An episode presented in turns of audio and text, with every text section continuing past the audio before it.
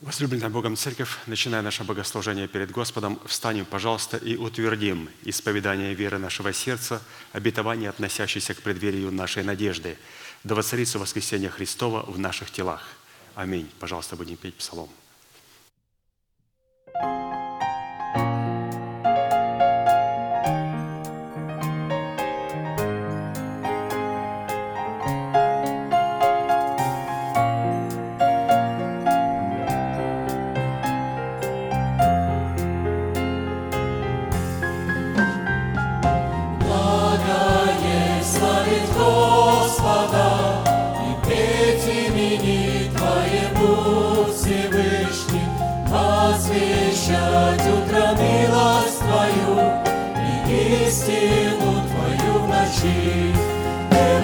blessed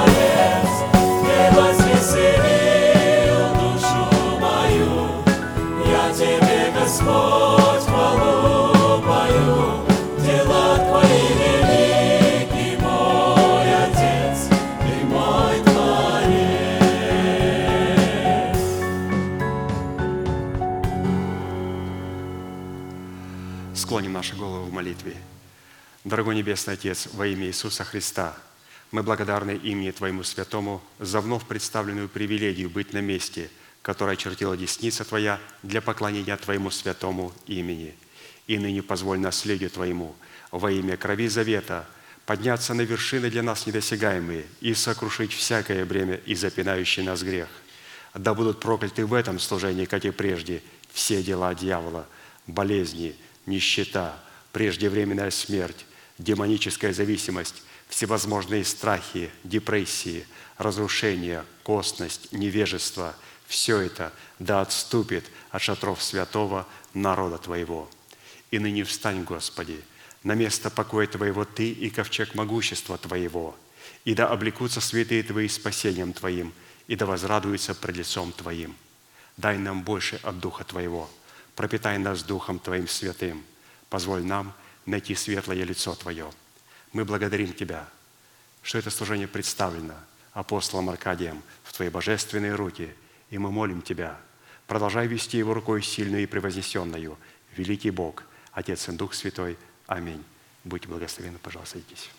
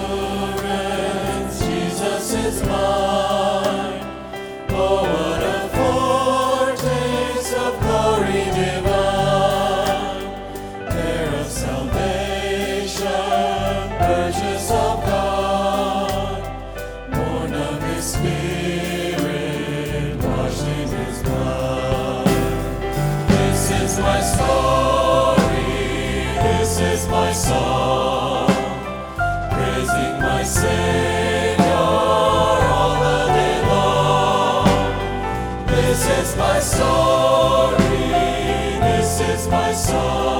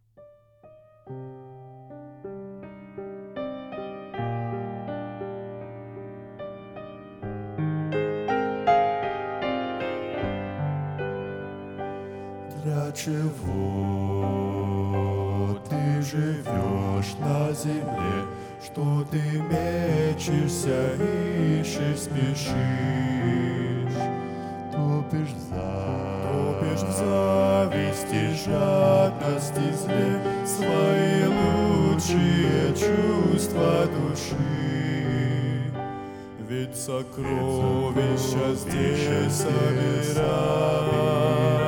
Ты напрасный и тягостный труд. Как не пейся, наступит пора. Годы все в порошок перетрут.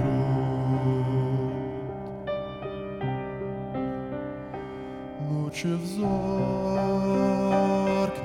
небесам обрати, Где заветный божественный сад. Там лишь только ты сможешь найти Драгоценный нетлеющий клад, А маршрутная карта проста в тот прекрасный таинственный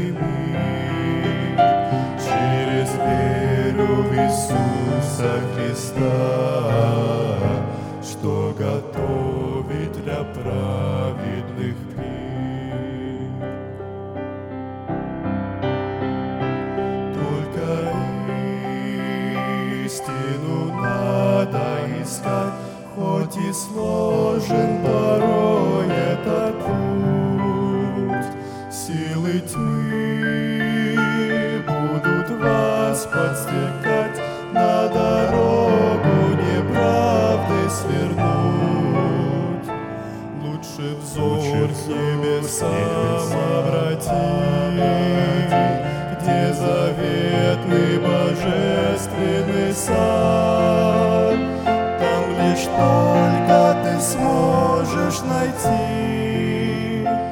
драгоценный нетлеющий клад.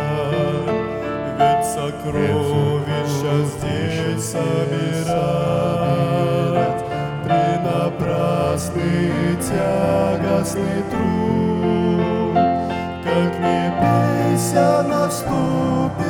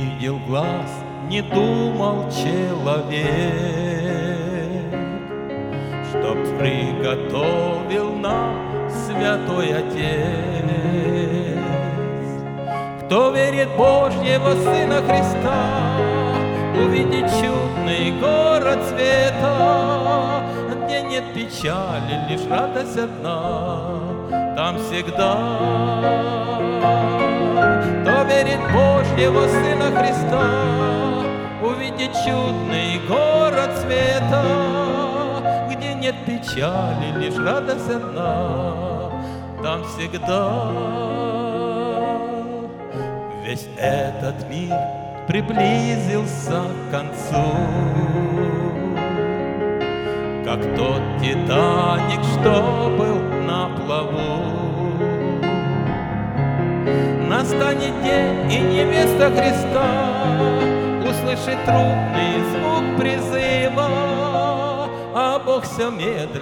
ждет тебя, любя.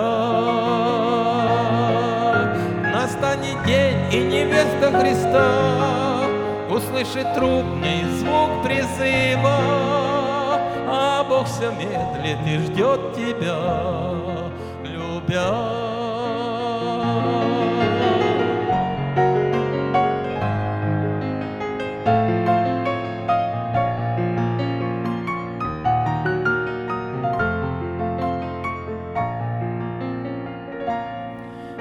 В Божьего Сына Христа, Увидит чудный город света, Где нет печали, лишь радость одна, Там всегда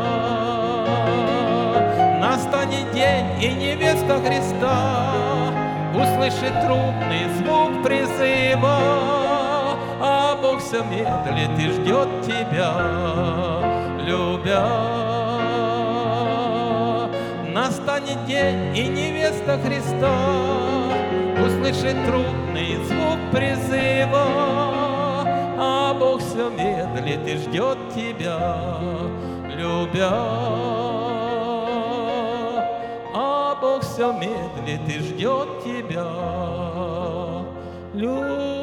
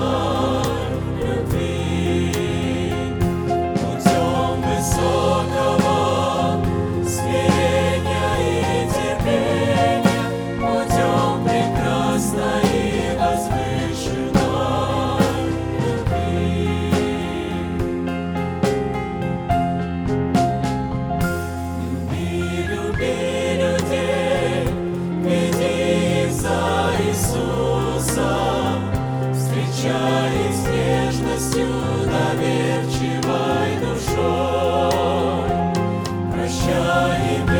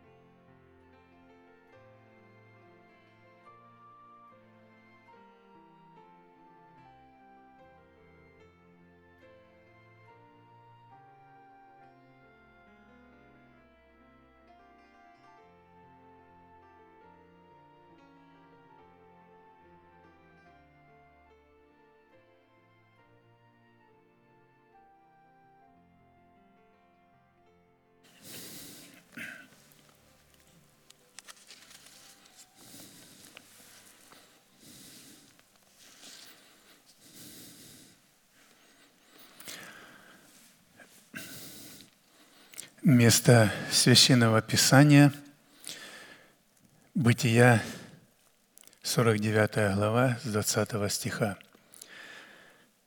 «Для Асира слишком тучен хлеб его, и он будет доставлять царские яства». И еще место Писания Мат- Матфея, 9 глава, с 10 стиха. И когда Иисус возлежал в доме, многие мытари и грешники пришли и возлегли с Ним и учениками Его. Увидев то, фарисеи сказали ученикам Его, «Для чего учитель ваш ест и пьет с мытарями и грешниками?» Иисус же, услышав это, сказал им, «Нездоровые имеют нужду во враче, но больные. Пойдите, научитесь, что значит «милости хочу, а не жертвы». Ибо я пришел призвать не праведников, но грешников к покаянию.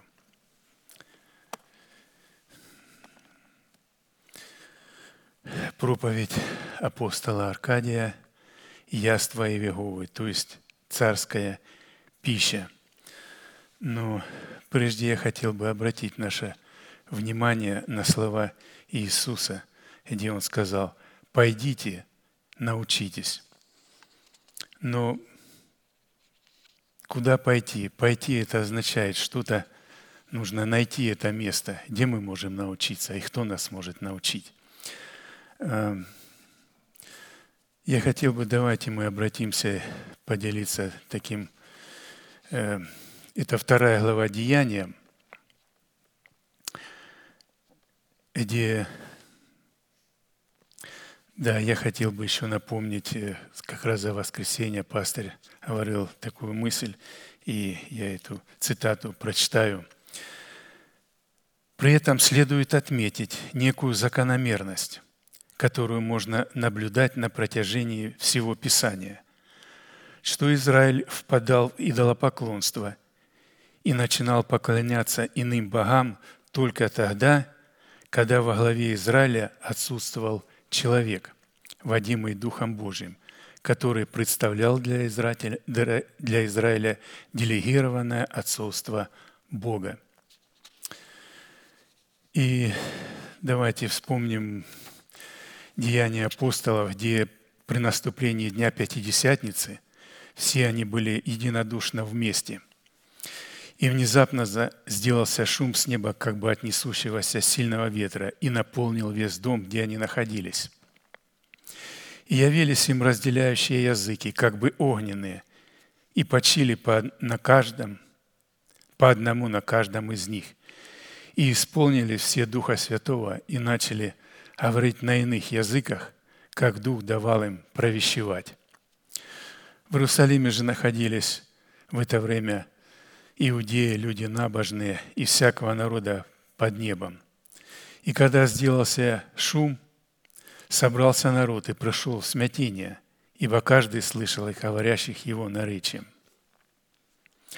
И изумляли все и недоумевали, говорили друг другу, что это значит?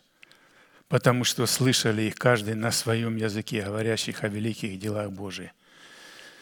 Здесь, конечно, это не иностранные языки, потому что сатана, дьявол, он знает все диалекты, все, все иностранные языки, все наречия.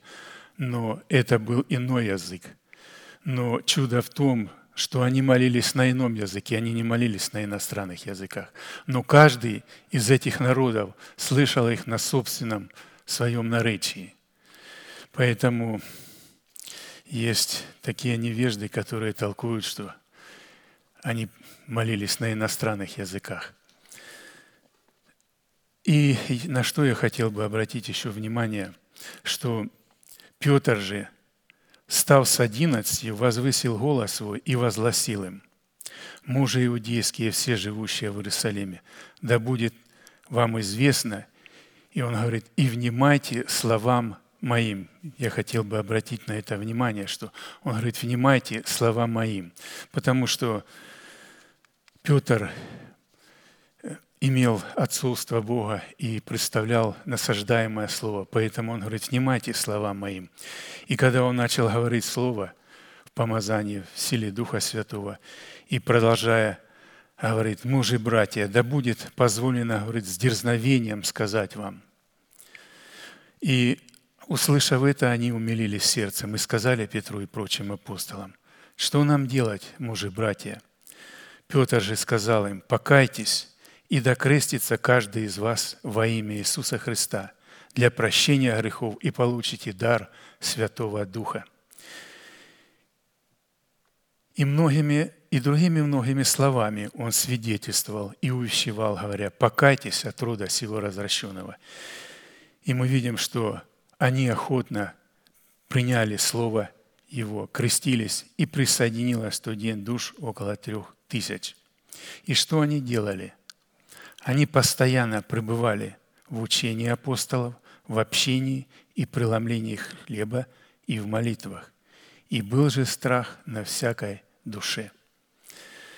Это то, что Дух Святой дал форму, порядок служения, то, что и мы делаем. потому что мы пребываем в этих трудах пастыря, апостола, и это обилие пищи. И здесь, видите, Асир слишком тучен хлеб его, он будет доставлять царские яства. В 49 главе Иаков, благословляя своих сыновей, выразил пророческое откровение вообще об устройстве церкви, обо всей ее сути и об устройстве в небесах. Двенадцать сыновей, двенадцать – это устройство, это мировое устройство, но там есть пища. Двенадцать сыновей в этих пророчествах о каждом из них есть пища Бога и есть пища Его святых. Пища Бога и пища святых всегда является одной и той же – от того жертвенника, от которого питается Бог, точно от того же жертвенника питаются и священники его. Здесь говорится, для Асира слишком тучен будет хлеб его, и он будет доставлять царские яства. То есть он будет доставлять царскую пищу Иегове, царю царей, Господу господствующих. Яство – это изобилие изысканной пищи – Асир – имя, и значение этого имени – счастливый. Счастье – это состояние высшей удовлетворенности. Асир он был восьмим сыном Иакова, рожденный от Зелфы. Зелфа – значение ее, почетный ранг. Теперь пастор говорит, обратим наше внимание, восьмой сын Завета, сын Завета. Мать его – почетный ранг, и он будет доставлять царские яства. В чем же будут заключаться эти изобилия изысканной царской пищи? Здесь Иисус в Евангелии Матфея, а также через пророка Осию произнес свои слова. Иисус их сказал через пророка Осию. «Пойдите и научитесь, что значит милости хочу, а не жертвы. Слово «милости хочу» – это значит «я хочу есть». Его пища – это миловать. Самая изысканная царская пища – миловать. Притом помилование не зависит от подвязающегося, то есть от того, что я хочу быть помилованным. Помилование исключительно зависит от Бога милующего – и нисколько, пастырь говорит, от меня или от вас. Итак, здесь говорится, когда Иисус возлежал в доме. Он возлежал в доме Матфея Мытаря. Это был человек с презренной профессией. Она была почетная у римлян, но она была совершенно презренная у израильского народа. Любой еврей, ставший мытарем – немедленно отлучался от синагоги и был презираем. Мытари собирали подать, подать для Рима, и для того, чтобы собирать подать для Рима, назначался соответственный чиновник. Это было очень почетно.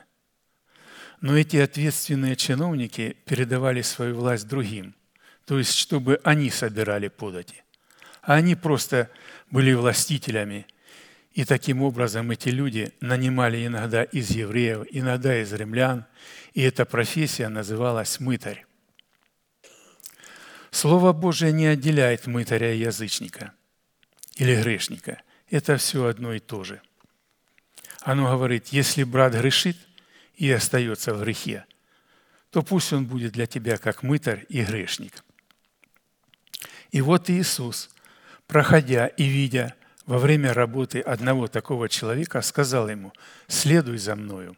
И этот человек стал его апостолом. Матфей был мытарем, отлученным от синагоги, грешником, презренным человеком. Мы знаем еще Закхей, начальника Закхея, начальника мытаря и грешников. Но здесь мы встречаемся с Матфеем.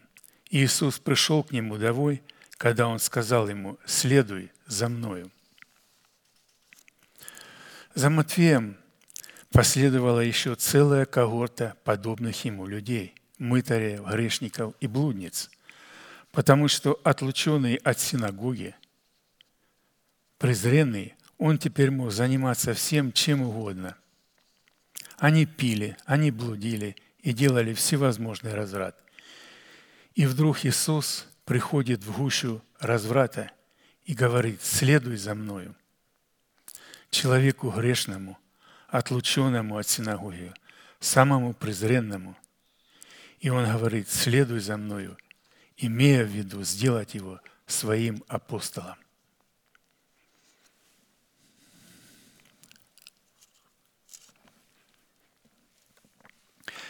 Пастор говорит, это очень странная вещь, но в то же время это изысканная пища Иеговы.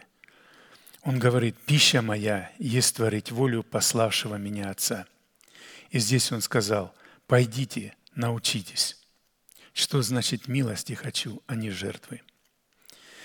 Иисус испытал величайшее удовлетворение, когда он мог подходить к грешнику и прощать его – Мытарь, может быть, и не знал об этом.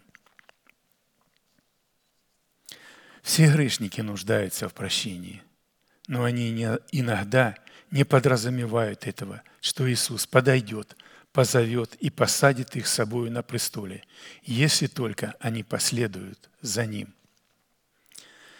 Ведь очень многие праведники, которым Он сказал «следуй за Мной», сказали «Я не могу следовать за Тобою, я купил валов и должен испытать их. Я купил поле и должен посмотреть. Я не могу следовать за тобою. Но этот мытарь последовал за ним. И написано, и многие мытари, и грешники. Пастырь здесь говорит, я хочу сделать ударение, что многие мытари и грешники пришли и возлегли в доме Матфея с учениками его – и когда фарисеи, увидев это, роптали и говорили ученикам, они не могли сказать учителю, но они говорили ученикам, разве ваш учитель святой? Если бы это учение было истинным, разве бы общались вы с этими людьми, отлученными от синагоги, грешниками, мытарями и блудниками? Вы знаете, было время, что мы тоже переживали такое, что люди подходили и говорили, но они боялись и не могли подойти к пастырю. И таким путем слабых увлекали за собой. И тогда Иисус сказал, «Пойдите и научитесь». Он воспроизвел слова пророка Осии, 6 глава, где он сказал, «Я милости хочу, а не жертвы, и Бога ведения более, нежели все сожжения». И здесь пастырь говорит, что я сегодня хочу сказать. Излюбленная пища царя царей – это самая изысканная пища, самая изысканная, которая только есть. Она должна стать в эти последние уходящие дни земли самой изысканной пищей для святых Божиих. Вы знаете, что сегодня как никогда в церкви есть учение, которого никогда не было. Сегодня церковь знает о Боге гораздо больше, нежели все предыдущие века. Но в то же время сегодня церковь как никогда не практикует и не проводит в жизнь свои знания – и поэтому знание надмевает, а любовь назидает. Видите, когда мы не притворяем эти знания в жизни, не практикуем, то тогда это знание начинает нас надмевать. Когда мы слышим Слово и не исполняем его, то мы уподобляемся человеку, который построил дом свой на песке. То есть, видите, мы можем построить дом свой или на камне, или на песке. Но когда мы слышим Слово и исполняем его, то мы уподобляемся человеку, который построил дом свой на камне. Камень – это корень. Это равносильно, что дерево имеет хорошую корневую систему. Но если нет корневой системы, это песок. И тогда ураган, буря, дожди и ветры, которые придут, разрушат его. Поэтому излюбленная пища царя царей и Господа господствующих – это прощение, прощение. Притом это прощение исходит от Бога и совершенно не зависит. Пастырь говорит, еще раз повторяю, от человека. Поэтому наша реакция на обиду определяет наше будущее. Не имеет значения, насколько мы святые, не делаем греха и посещаем церковь. Но если в нашем сердце обида свила свое гнездо, наше будущее будет очень печальным. Мы не сможем доставить царские яства, мы не сможем удовлетворить царя царей и Господа господствующих. Потому что милости хочу, а не жертвы, боговедения более, нежели всесожжений. Он хочет, чтобы мы узнали, какой Он, и чтобы мы были такими же.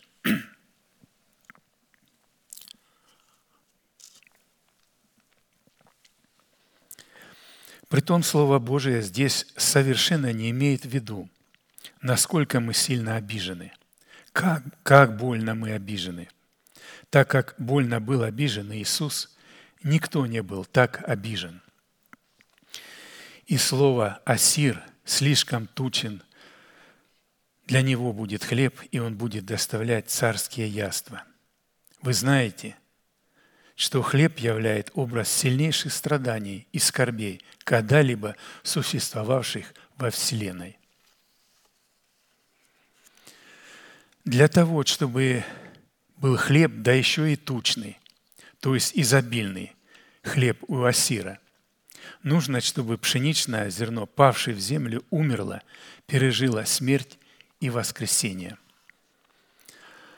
А потом, чтобы оно подверглось серпу, потом подверглось для того, чтобы выбили это зерно. Потом провеяли, а потом подверглось жерновам – и в жерновах будет все смелено. И потом будет мука, и потом она будет смешанная с водой, и потом будет положена на огонь и испечена в огне. Это говорит о том, что придется перенести очень много обид, очень много незаслуженных обид, сильных ран, но все должно быть зарубцовано, залито, чтобы царь мог вкушать эти яства. Это царская пища. Сегодня Дух Святой смотрит на свою церковь. Сегодня церковь, как никогда, имеет сильную обиду. И Слово Божие сказало, что в последние дни люди будут непримирительны, то есть не способны прощать. Притом Слово «прощать» не говорит, когда придут и попросят у тебя прощения – мы обязаны прощать до того, как нам придут и попросят прощения. Мы обязаны прощать еще раз, пастор говорит, еще раз повторяю, до того, как придут и попросят прощения. И если мы этого не сделаем, мы находимся в грехе, и этот грех привлечет нас в ад. И Дух Святой сегодня хочет освободить свое наследие – вы знаете, что золото испытывается в горниле, а люди, угодные Богу, в горниле уничижения. Что золото помещается в огонь, и только в сильном огне вся примесь уходит из него, и остается чистое золото. Сатана прекрасно понимает, что он делает. Он на сегодня расставил свои ловушки, свои капканы – Иисус в 24 главе Евангелия Матфея сказал, «Берегите, чтобы кто не прельстил вас». Слово «прельстил», чтобы не поймал вас в эту ловушку. Когда ставится капкан, он всегда ставится так, чтобы вы не видели его. Вы видите только приманку. Вы не видите сам капкан. Вы видите только приманку, и вы идете на эту приманку – и как только вы берете ее, смертельный капкан захватывает вас, как зверя.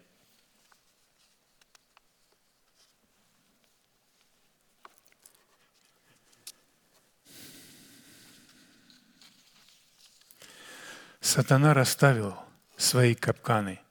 Или когда враг хочет завлечь вас в окружение, чтобы окружить вас, он дает вам успех. И вы, теряя голову от успеха, не смотрите на тело Христова, на целую общую цепь. Видите, здесь пастор говорит целую общую цепь. Ну как находиться, как можно быть в этой цепи? Э, Вы знаете, что давайте мы хорошо знаем это и много раз слышим, повторяем, но еще раз повторим, что как мы можем находиться и быть в этой общей цепи? Написано, что Ефесянам Он поставил одних апостолами, других пророков, их, пророками, иных евангелистами, иных пастырями, учителями. И к чему Он поставил? Тут написано «к совершению святых». И дальше, если мы поставим это вопрос, на что? На дело служения. Для, для какого дела? Для созидания тела Христова. Для чего?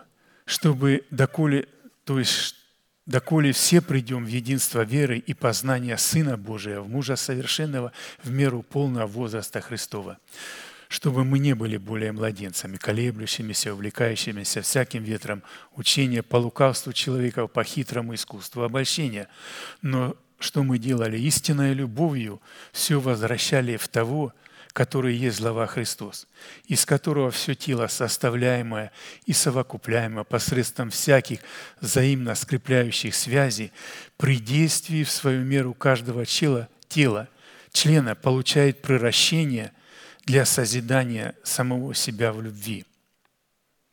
Видите, при действии он говорит, что при действии свою меру каждого тела, члена получает превращение для созидания самого себя. То есть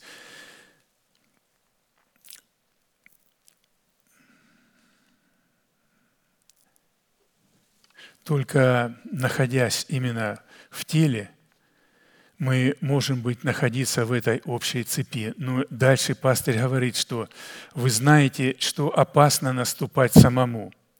Нужно наступать всегда по команде, вместе со всеми. Если вы вырветесь из общей цепи и пройдете вглубь врага, вы окажетесь у него окружение, он замкнет вас, и вы уничтожены. И дальше есть две вещи, которые будут захватывать нас. Это обида и успех. Притом обида, как правило, в Слове Божьем называется соблазном. Пастырь говорит, я исследовал это место Священного Писания и другие, и обратил внимание, в Евангелии Луки в 17 главе говорится о соблазнах. Невозможно не прийти соблазном. Соблазн Именно в этом месте Писания переводится на русский язык как обида. Невозможно не прийти обидам. В английской Библии дословно написано «невозможно не прийти обидам».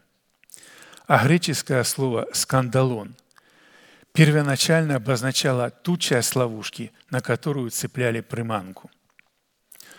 Соблазн – это та часть ловушки, на которую цепляли приманку – так означает греческое слово «соблазн». Поэтому существует два рода людей. Это те, с кем поступили несправедливо, и они обиделись. И те, кто считает, что с ними поступили несправедливо. Хотя с ними поступили справедливо, но это они считают так, что с ними поступили несправедливо, и они обиделись. Поэтому сатана захватывает людей – именно таким путем, чтобы они не заметили. Иногда человек лелеет эту обиду, и он ее просто носит внутри. Ему приятно ходить с этой обидой. Как только он принял обиду, он принял грех в сердце, и ему нужно немедленно освобождаться от нее.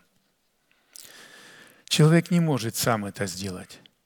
Но при желании, когда он будет учиться, там написано «пойдите и научитесь». Слово Божие говорит Матфея 24 главе, что мы подвергнемся массовой обиде. Это будет массовая обида. Матфея 24 главе здесь говорится о массовой обиде. Пастырь говорит, я прочитаю это место Священного Писания. «И тогда соблазнятся многие, и друг друга будут предавать, и возненавидят друг друга». Соблазнятся многие. Массовая обида. Здесь слово «соблазнять» имеет оскорбление нравственного чувства. Оскорблять нравственное чувство. Матфея 24, 11 и многие лжепророки восстанут и прельстят многих. Видите, лжепророки прельстят только тех людей, у которых будет обида в сердце. Лжепророки не прельстят людей, у которых нет обиды. Лжепророки прельстят людей, у которых обида в сердце. Обижен на свою жену, обижена на своего мужа, на своих родителей, на своих детей, на пастора, на церковь, на начальника, не имеет значения, на кого обижен. Обижен, поступили несправедливо. Притом мы обижаемся тогда, когда мы думаем что-то получить от человека, то есть законно, и не получаем. Вы знаете, что первая степень обиды – это те, которые считают, что с ними поступили несправедливо –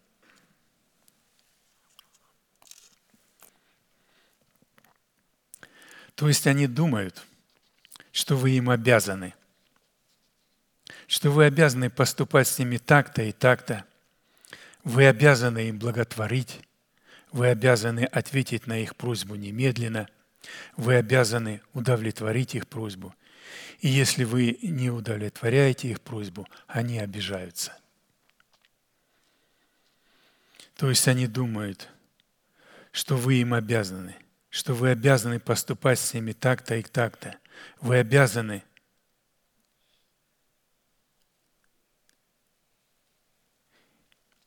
им благотворить. Вы, то есть я уже это читал. Но они обижаются и говорят, ну это незаконно. Вы знаете, что нам практически никто не обязан – Никто не обязан. Мы все должны быть свободными. И любое благодеяние должно восприниматься не как обязанность, а как благодеяние, перед которым мы должны склонить голову и сказать «благодарю». А если этого не сделали, то у нас нет никаких поводов для обиды, потому что нам никто не обязан. Нам не обязаны служить, нас не обязаны возить, нам никто не обязан. Это массовая обида сегодня на всех верующих. Иммигранты, которые приехали сюда, они все считают, что им все обязаны, что Америка им обязана, спонсоры им обязаны, что организация благотворительная им обязана. Им обязаны давать пенсию, им обязаны давать фудцемпы. Они считают, что им обязаны давать самое лучшее, самое хорошее. И они обижаются, когда они не получают этого. Люди считают, что когда не признают их способности, они обижаются. Непризнанные их способности – обида. Люди покидают церковь, уходят из одной церкви в другую, оставляя горечь внутри на эту церковь. Они нигде не будут благословенными. Они точно так оставят и другую церковь, и третью, и четвертую – потому что они ушли неправильно. Если вы хотите, вы хотите выходить из церкви, выходите по Писанию, как сказал пророк Исаия. Вы выйдете с весельем, с радостью и будете провожаемы. То есть, если выйти по Писанию. Ведь это тело Христово. И поэтому обида – это самое страшное место – и все обидчики и обиженные будут в озере огненном, горящим огнем и серою. Поэтому Слово Божие говорит, что человек, который носит обиду, он обольщенный. Он неправильно воспринимает все. происходящее и все события в мире. Вы говорите одно, он слышит другое. Вы подразумеваете одно, но обиженный человек подразумевает совершенно другое. Вы подразумеваете комплимент, а он подразумевает там подвох какой-то, оскорбление. Обиженный человек находится в капкане, в тюрьме. Он всего боится. У него страх, чтобы не быть снова оскорбленным. И он говорит, нет, я больше не позволю, чтобы меня так обманывали. Я этого не позволю. И поэтому Слово Божие говорит Матфея 24 главе 12 стихе. «И по причине умножения беззакония во многих охладеет любовь». Вы видите, обиженные люди становятся легкой приманкой лжепророков. Они находятся в обольщении. Написано, пророки их обольстят. Причина, почему они их обольстят – у них охладеет любовь. Вот в этом месте священного писания у них охладеет любовь. Имеется в виду греческое слово «агапе». Существует любовь филиева, человеческая любовь. Я делаю добро тебе, и ты делаешь добро мне. То есть мы то, что сеем, мы немедленно хотим пожать от человека. Это нормально. Но здесь не об этой любви говорится. Здесь говорится о безусловной любви. Я делаю тебе, не ожидая, что ты мне будешь делать добро. Будешь ли ты мне делать зло, я все равно буду делать тебе добро. Вот о чем здесь говорится. Вот этого в церкви не станет. Не станет любви Агапе – люди будут ожидать, а обиженный человек все видит неправильно. Он ожидает, что кто-то его пожалеет, кто-то смягчит его раны, и кто-то начинает действительно его жалеть. Да, с тобой действительно неправильно поступили. И он рассказывает, у него воображение, больной мозг. Он говорит – он сказал вот так, он сделал вот так, не обратили, не признали наших способностей. Нас все время как-то старались затенить, затирали. И он будет говорить, да, с вами неправильно поступили, но ничего, мы вылечим вас. И очень немного нужно времени, чтобы эти люди увидели, что туда, куда они ушли, еще хуже тюрьма, что их там не лечат, их там точно также затирают и точно так же не признают их способностей. И они бегают из одной церкви в другую с горькой обидой, проносят ее через всю свою жизнь. Видите, эта приманка сработала, обида. Никто не думает, что это тяжкий грех. Люди боятся впасть в блуд, иногда боятся воровать, иногда боятся красть, но у них нет никакого страха – перед обидой. Видите, обида – это страшный грех, который приведет нас в ад. И ад будет переполнен обиженными людьми. Пастырь говорит, когда я это понял, я ужаснулся. Я стал бороться, ведь часто мы обижаемся и пытаемся не показать свои обиды. Нас спрашивают, вы обиделись? Нет, все в порядке – но где-то глубоко спрятали мы эту обиду. Не все в порядке. Мы обиделись. Мы обиделись, нас оскорбили. Оскорбили наше чувство. И вот теперь Слово Божие говорит, я предлагаю тебе золото огнем очищенное. Я предлагаю тебе мазь, чтобы помазать глаза, чтобы видеть, что ты наг. Обиженный человек находится в ноготе – он в страхе, что его снова обидят. Он в смоковных листьях спрятался от Бога. Безусловная любовь должна нас влечь. Мы должны не закрывать лица своего от оплевания и поругания. Мы не должны обижаться от оскорбления. Но если они приходят, мы не должны захлопывать нашу дверь и обижаться. Вы скажете, это невозможно. невозможно для человека, но для Бога возможно. Если я знаю, что это грех, я начну вырываться из него, я начну кричать, я начну каяться, я начну осуждать себя. Вот что я начну делать. Вы знаете, все обиженные исходят от того, что говорят о них люди. Ведь знаете, вы знаете, что сказал вас такой-то и такой, такая-то и такая, и у вас обида. Как он мог? Как она могла? Я делал ему только добро. И здесь на чем стоит ваш дом, пастор? На чем стоит ваш дом? Иисус сказал, Петр, ты камень, и на всем камне я создам церковь мою, и врата-то не одолеют ее. Стоять на камне – это значит исходить от Бога. Какую оценку дает тебе Бог? Мало ли, какую оценку дал тебе этот человек. И что он сказал о тебе? Возможно, тот, кто принес эту весть, это тоже обиженный человек. И он неправильно все воспринимает. Возможно, он передал правдивые слова, но мотивы были неправильные. Слова были правдивыми, но мотив, характер был неправильный. И вы оскорбились.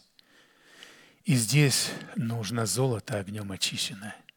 И Иисус говорит, «Я говорю тебе, Петр, ты, Петр, и на сем камне я создам церковь мою, и врата ада не одолеют ее. Я создам на камне. Видите, мы должны исходить из камня.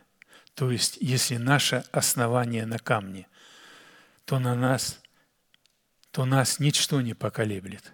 У нас будет безусловная любовь.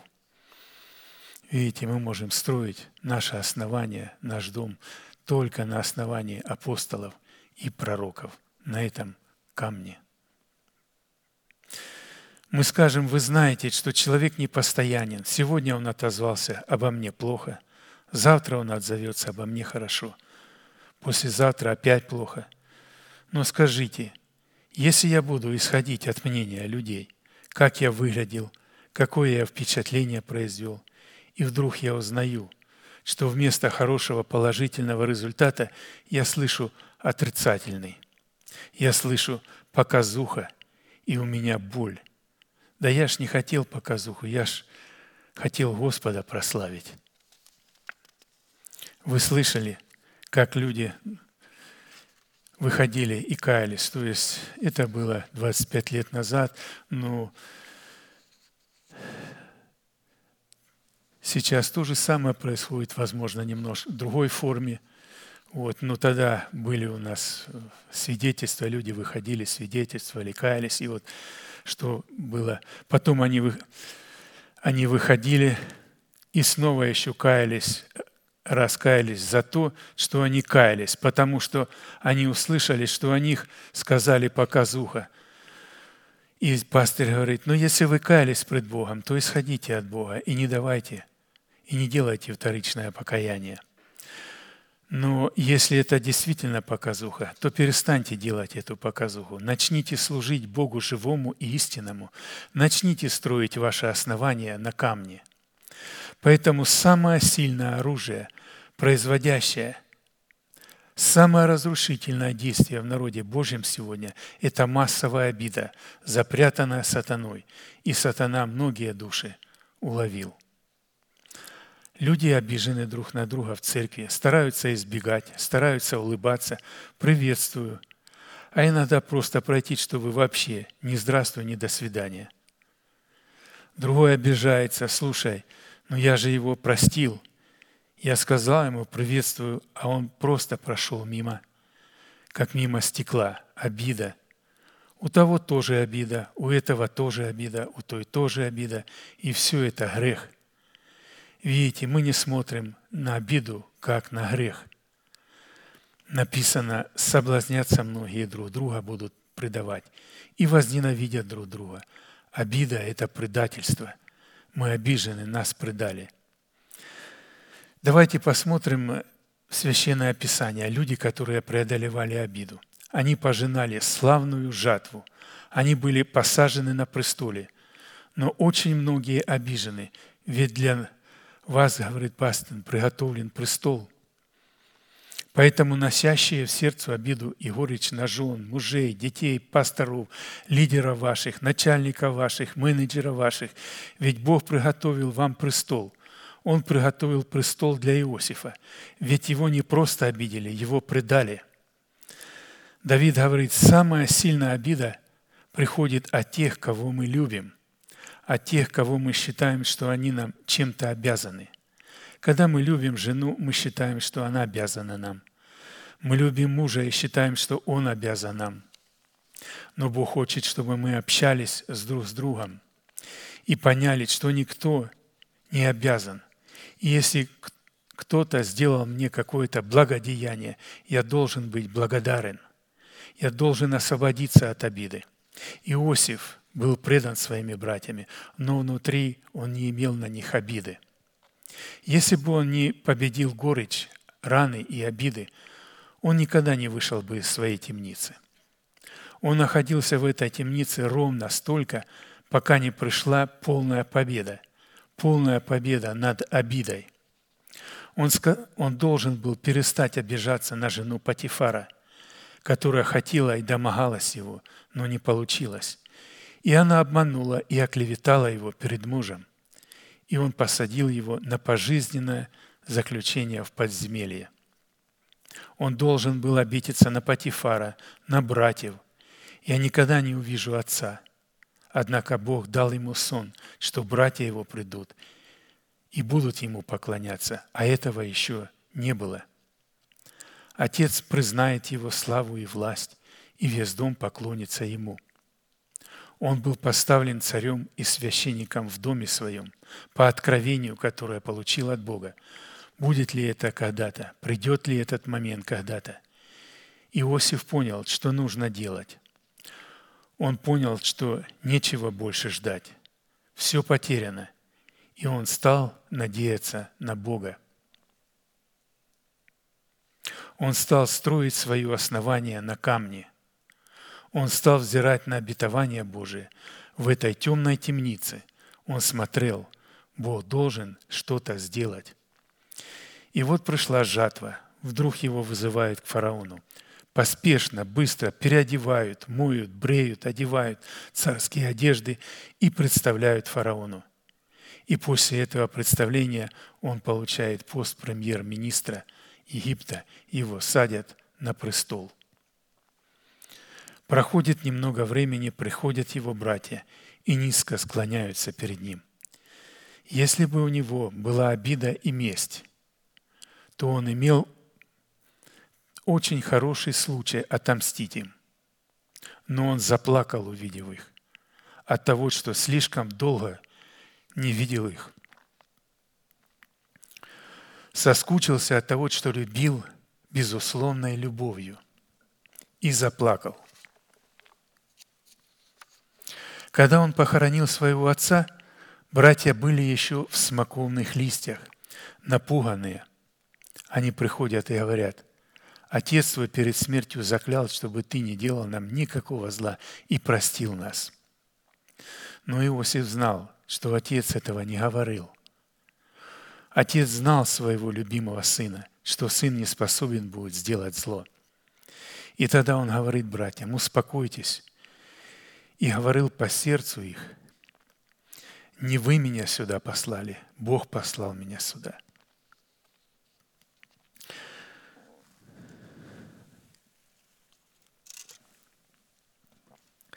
Пастырь говорит, я хочу сказать всем обиженным людям, это Бог допустил, чтобы вас мололи в жерновах. Это Бог допустил, чтобы вас били цепями – и выбивать зерно, отделяя его от шелухи. Это Бог допустил, чтобы вас сели, как пшеницу. Это Бог допустил, чтобы вас поместили в огонь, чтобы вся примесь отделилась. Никогда примесь не отделится без огня, никогда без скорбей не отделится, ибо многими скорбями надлежит нам войти в Царство Небесное. многими, нет другого пути. Иисус сам страдал, чтоб отделилось, но у него ничего не было. Но тем не менее должен был полностью показать нам пример в этих страданиях. Он совершенствовался, имея чистую природу. Все равно соверш... совершенствовался. Поэтому сегодня Дух Святой хочет вскрыть капканы сатаны и вывести оттуда святых через покаяние. Точно так, как мы каемся в грехе, мы должны каяться в обиде. И только тогда, когда мы покаемся и поймем, что это грех, только тогда Дух Святой займется с нами и залечит наши раны. Давид – это второй образ. Человек, который все время удивлялся и мучился, почему Саул гонит его. Он не видел, что Саул гонит его из зависти. Он проверял сам себя и думал, что я сделал неправильно. Он называл его своим отцом, а отец знал его, потому что на нем, на Давиде, было помазание. Сегодня очень многие люди нуждаются в этих отцах в церкви. Они нуждаются, но они никак не поймут, почему их лидер, пастор смотрит на них подозрительно. Почему? Я же не имею ничего злого. Почему он смотрит на меня подозрительно? Отец мой, посмотри, у меня в руке нет никакого зла, но отец не смотрит, он еще делает хуже. Бог предоставляет возможности опозорить этого отца, раздеть его до нога, убить его. Это Бог дает эти возможности, то есть усыпляет все войско Саула. Но он говорит, Давид говорит, нет, пусть Господь это сделает. Не мстите за себя, возлюбленные, но дайте место гневу Божию, ибо написано «Мне отпщение я воздам, говорит Господь». Праведно в очах Божьих воздавать нашим обидчикам, но несправедливо в очах Божьих нам самим мстить за себя и готовить и ловить нашего обидчика в том месте, когда ему некуда уходить. Как Саулу а Бог даст нам возможность. Он даст нам наших обидчиков в руки и посмотрит, что мы будем делать с ними. Но Давид отпустил его и сказал, нет, пусть Бог займется с ним. И когда Саул погиб, если бы Давид имел обиду на Саула, он не плакал бы о нем, но это было горе. Когда пришел один маликитянин и сказал, я добил его, он умирал – и сказал, убей меня, чтобы не пришли эти необрезанные и не взяли меня. Он думал получить награду от Давида. Он знал, что Давид был 14 лет изгнанником и жил в пещерах, гонимый Саулом. Но Давид взял и убил этого человека, приказал его казнить. Он сказал, никто, поднявший руку на помазанника Господня, не может остаться ненаказанным. Как ты смел поднять руку на него – он был помазанный царь, и он не поднял свои руки, а этот чужестранец поднял руку и убил Саулу. Он проклял это место, на котором Саул погиб. Он сказал, «Горы Гилвуйские, да не сойдет на вас ни роса, ни дождь, да не будет на вас полей с плодами». Он научил, то есть Давид научил весь Израиль петь песнь, чтобы враги не узнали об этом горе – в этом поражении. Он восхищался силою и благородством своего отца. Он называл его отцом. Дух Святой пообещал, что в эти последние дни Он возвратит сердца отцов к детям и сердца детей к отцам их. Разумеется, отцом не может быть человек, которого вы выбрали. Отцов не выбирают. Вот почему сегодня церковь нуждается в отцах – им выбрали по голосованию. Но, повторяю, отцов не выбирают. Все вы пришли в этот мир не по своему выбору. Вы не выбирали отцов. Здесь пастор приводит о себе, говорит, когда я был маленьким, я все время думал, почему у меня вот этот отец. Я хотел, чтобы у меня был другой отец – Почему я попал именно к этому отцу? Почему меня научили? Потому что меня научили, что я не родился, а на какой-то ветке рос, и меня ветер снес, и меня подобрали. И я до 12 лет в это верил. И все время подозрительно смотрел на своих родителей, думая, почему они меня подобрали. Я смотрел, я смотрел на других и хотел, чтобы вот эта тетя меня подобрала, или вот этот дядя меня подобрал. И у меня все время было подозрение, потому что так меня научили. И пастырь говорит, что точно, но точно такое подозрение у всех. Выбрали им отцов, и они говорят, а почему именно этого выбрали? Ведь в нашем собрании есть гораздо лучший человек, благороднее, талантливый. Почему этого выбрали? А другие, наоборот, нет. Говорят, нет, этот лучше. И, как мы слышали недавно, в пятницу, тоже пастырь Даниил это читал труды пастыря, и такая, где пастырь говорит, беда многих людей, пришедших к Богу, состоит в том, что у них нет человека, в котором они могли бы увидеть отцовство Бога.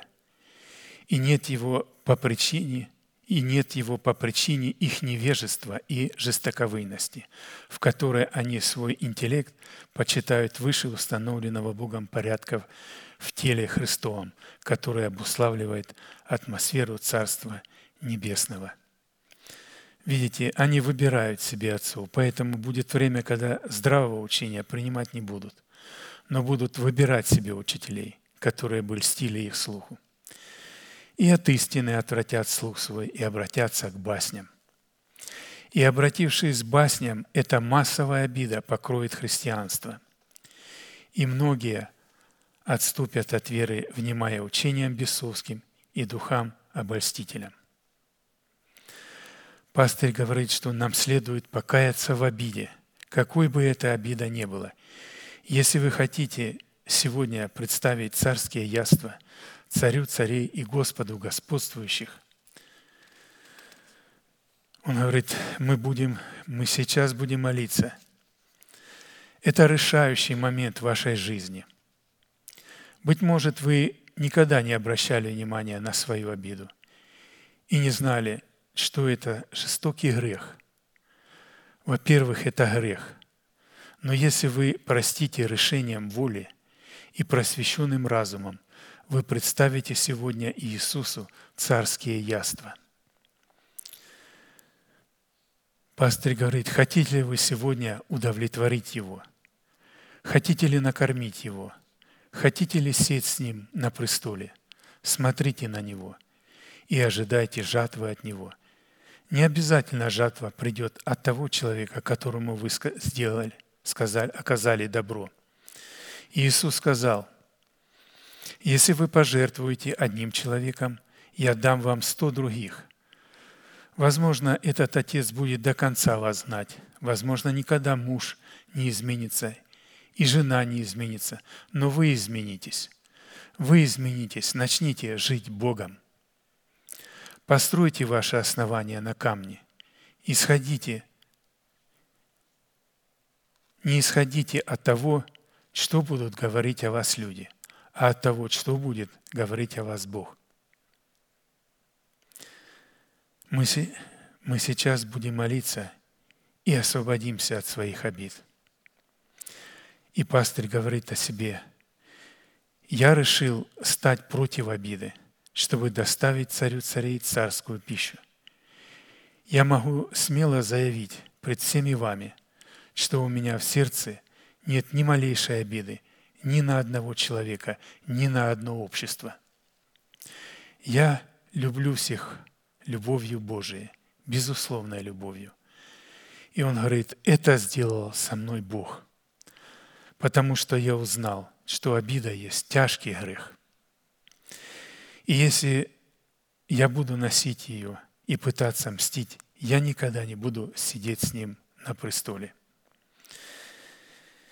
И пастырь говорит, я предлагаю вам этот же путь – покаяться, прийти к алтарю, какой бы ни была обида, справедливой, несправедливой, приходите и кайтесь. Дух Святой сегодня здесь, чтобы помочь нам и вывести нас на престол. Аминь. Это была проповедь пастыря Аркадия, апостола, за 18 октября 1998 года. И у нас есть еще немножко времени. Я хотел бы перед нашей молитвой еще немножко поделиться некоторым словом. Э, Пастырь также говорит такое слово. Иисус о Духе Святом. Иисус сказал, когда вы примете Духа Святого, то из вашего чрева потекут реки воды живой. Живая вода, текущая из чрева, – это радость. Если кто-то не испытывает подобной радости, тот еще не принял Духа Святого так, как надлежит его принять. Разумеется, когда начиналось излияние Пятидесятницы, то крещение Духом Святым со знамением иных языков именно так и знаменовалось. У человека действительно текло через край, потому что человек подходил к этому с великим трепетом и освящался. Сегодня ценность этого совершенно пропала, и церковь почти это, этого не знает. Зачем она все-таки принимает говорение на иных языках? Нужно ли оно? Не замечая и не зная, что только на говорении – то есть в говорении на ином языке мы можем молиться в совершенной воле. И пастырь говорит, если вы хотите творить совершенную молитву, молитесь на ином языке. В любом случае, на своем языке мы никогда не придем к совершенству. Наш язык не способен не сформулировать, не передать Слово Божие, так как это сделает Дух Святой. Коринфянам в 12 главе 3 стихе написано «Потому сказываю вам, что никто, говорящий Духом Божиим, не произнесет анафемы на Иисуса. И никто не может назвать Иисуса Господом, как только Духом Святым». Иисус сказал, вы примите силу Духа Святого – когда сойдет на вас Дух Святой, и будете мне свидетелями. То есть быть свидетелем – это, как написано, вы, они победили его кровью агнцем, словом свидетельства своего, и не возлюбили души своей до смерти. То есть слово свидетельства – это сила и наговорение, потому что только на ином языке, только в иноговорении – мы можем молиться в совершенной воле Божией. И никто не может назвать Иисуса Господом, как только Духом Святым.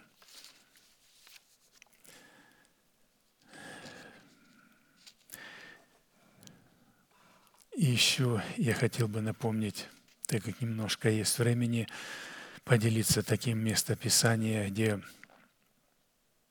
когда Петра заключили в темницу – и царь Ирод поднял руки на некоторых из принадлежащих церкви, чтобы сделать им зло. И написано, что убил Иаков брата Иоанна, Иоаннова мечом. И видя, что это приятно иудеям, вслед за тем он взял Петра. И тогда были дни опресноков. И, задержав его, посадил в темницу и приказал четвером, четверым четверниться воинам, стеречь его, намереваясь после Пасхи вывести его к народу. Итак, Петра стерегли в темнице. Между тем написано, что церковь прилежно молилась о нем Богу. И что произошло, когда церковь прилежно молилась о нем Богу? То, когда Ирод хотел вывести в ту ночь Петр спал между двумя воинами, скованными двумя цепями, и стражи у дверей стерегли темницу. И вот ангел Господень предстал, и света сиял темницу. Ангел толкнул Петра в бок, пробудил его и сказал, «Встань скорее!» и цепи упали с рук его. И сказал ему ангел, опояшься, обуйся. Он сделал так. Потом говорит ему, надень одежду твою и иди за мною. Петр вышел и следовал за ним, не зная, что делаемое ангелом было действительно, а думая, что видит видение. Пройдя первую и вторую стражу, они пришли к железным воротам, ведущим в город, которые сами отворились им. Они вышли и прошли одну улицу, и вдруг ангела не стало с ним. Тогда Петр, придя себя, сказал, «Теперь я вижу воистину, что Господь послал ангела своего и избавил меня от руки Ирода и от всего, чего ждал народ иудейский». И, осмотревшись, пришел к дому Марии, матери Иоанна, называемая Марком, где многие собрались и молились. И когда же Петр постучался в ворот, то вышла послушать служанка именем Рода. И, услыш, узнав голос Петра от радости, не отворила ворот, но, вбежав, объявила, что Петр стоит у ворот. А те сказали ей, «В своем ли ты уме?» Но она утверждала свое. Они же говорили, «Это ангел его». Между тем Петр продолжал стучать. Когда же отворили, то увидели его и изумились. Он же, дав знак рукою, чтобы молчали, рассказал им, как Господь вывел его из темницы, и сказал, уведомьте о всем Иакова и братьев. Потом, выйдя, пошел в другое место. Церковь прилежно молилась. И сегодня Дух Святой побуждает и хочет, чтобы осветились, церковь осветилась, и мы также начали прилежно молиться, чтобы Бог совершил.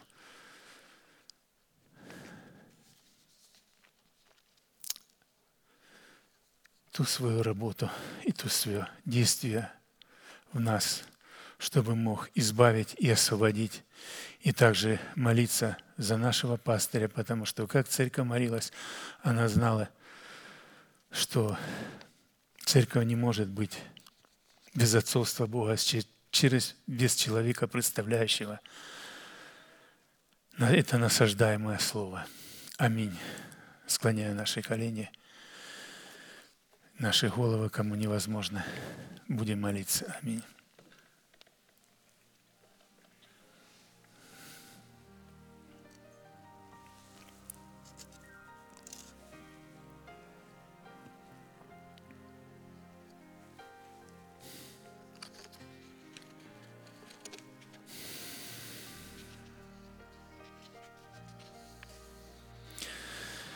Отец Небесный, во имя Иисуса Христа, мы благодарим Тебя за эту возможность, за эту привилегию находиться и быть на этом месте, которое очертила десница Твоя для поклонения Твоему святому имени. Мы благодарны Тебе за это слово – через которое Ты нас научаешь, вразумляешь, наставляешь и обличаешь, чтобы избавить и освободить нас от всех этих капканов и приманок и ловушек сатаны и дьявола, чтобы мы увидели, что обида – это великий грех.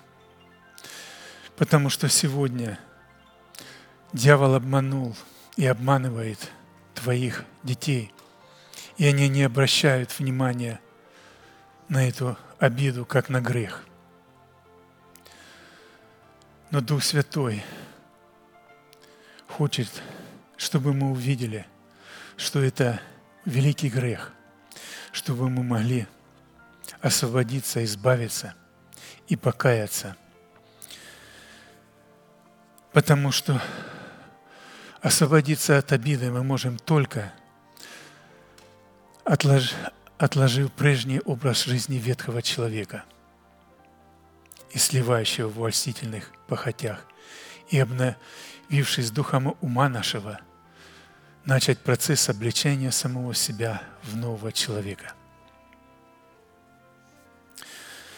Отец Небесный, во имя Иисуса Христа, мы идем к Тебе.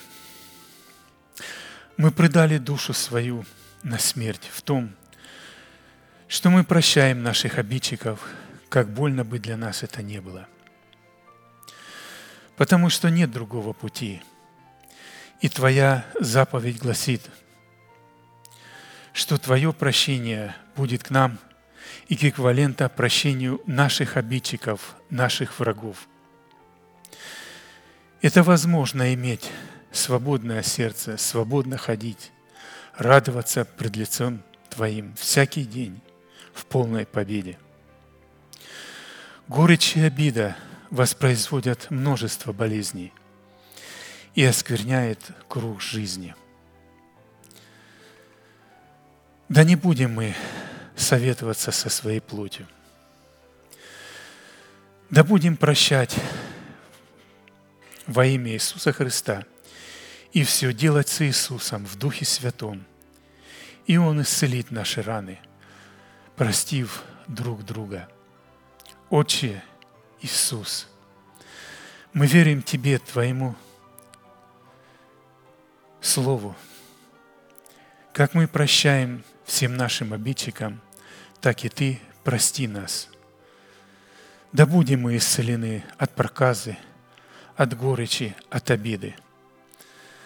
Даруй нам стать под Твои знамена и обнажить мечи, чтобы истреблять зло с самих себя, очистить самих себя от всякой скверны плоти и духа. Дух Святой, только Ты можешь произвести это освящение в нас. Яви милость Твою для нас и помоги нам освящаться. Без Твоей помощи наше освящение выльется фанатизм, в критику, в смерть. Но когда Ты будешь с нами, мы не будем требовать освящения от других. Мы будем освящаться сами, и наше окружение, увидев красоту и окружение, украшение силы Твоей в этом посвящении, последует этому примеру. И Слово Твое говорит, обращаясь к возлюбленной своей, «Стань, возлюбленная моя, прекрасная моя, выйди, голубица моя, в ущелье скалы под кровом утеса. Покажи мне лицо Твое».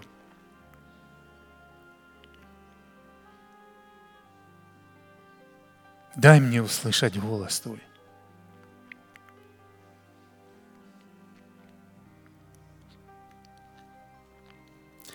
Потому что голос Твой сладок и лицо Твое приятно. Отец Небесный, мы благодарим Тебя за Дух Святой, за эту силу и наговорение. И Ты хочешь, чтобы церковь начала взывать и молиться прилежно – Потому что только в силе и наговорения мы можем молиться в Твоей совершенной воле. О шарабада кидрисунте, лай шерменда кидрисунте. Урабеда кидрисунте, лай шерабеда кидрисунте. Allora dove c'è il serbede che risunte, e lara dove c'è il serbede che risunte, haruba da che risunte. E rebede che risunte, e loi sere dove c'è il serbede che risunte. Мы благодарим Тебя за нашего пастыря и апостола. Мы благодарим Тебя за исцеление, за восстановление. Аллилуйя! Слава Тебе, Отец Всемогущий! Урмена кедери сунте, хей шарабада кедери сунте, халара да бичей серебеде кедери сунте. Иларе да бичей серебеде кедери сунте, халора да бичаре беде кедери сунте. Еребеде кедери сунте, лой шарбеде кедери сунте, хаш рамада кедери сунте, илоро да бичей серебеде кедери сунте. Мы благодарим Тебя, славим Тебя, Господь, за эту силу, которую, за это свидетельство, потому что только в этом свидетельстве мы можем победить. Отец наш, во имя Иисуса Христа, дай нам услышать голос Твой, потому что голос Твой сладок и лице Твое приятно. Отец наш, во имя Иисуса Христа, яви чудеса и знамения Твои среди искупленных Твоих. Да придет исцеляющая сила Твоя в народ Твой. Да будут даны народу Твоему вожди, которые знают трубный зов, которые ходят во свете, которые облачены в любовь и в оружие света. Слава Тебе, великий и чудный Бог, избавивший нас от ада, преисподнее и ведший в царство возлюбленного Сына Твоего, Иисуса Христа, искупивший нас от суетной жизни, переданной нам от отцов. Благодарим Тебя, благодарим Тебя, Отец, и молим Тебя, чтобы Ты привел в движение Твою милость и Твою любовь, чтобы Ты мог исцелять и творить чудеса, чтобы привлечь нас к себе.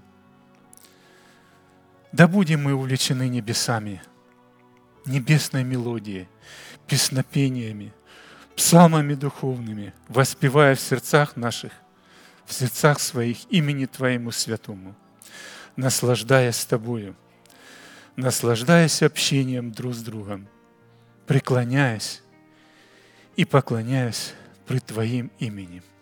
Великий наш Бог, Отец, Сын, Дух Святой. Аминь. Отче наш, сущий на небесах, да святится имя Твое, да придет Царствие Твое, да будет воля Твоя и на земле, как и на небе. Хлеб наш насущный подавай нам на каждый день и прости нам долги наши, как и мы прощаем должникам нашим. И не введи нас в свои искушения, но избавь нас от лукавого. Ибо Твое есть царство, и сила, и слава во веки. Аминь.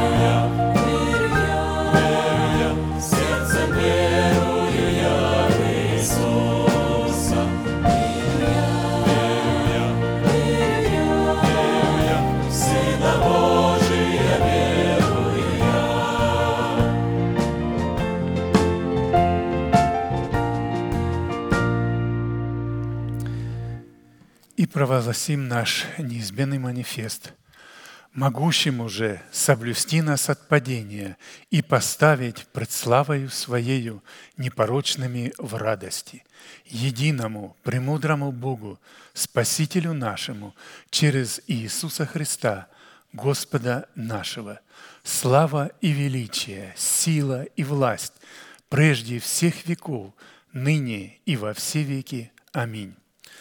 Служение наше закончено. Следующее служение будет в пятницу в 7 часов на этом же месте. И да благословит нас Господь в нашем пути, в жилищах наших. И как пастырь говорит наш обычай, можете поприветствовать друг друга.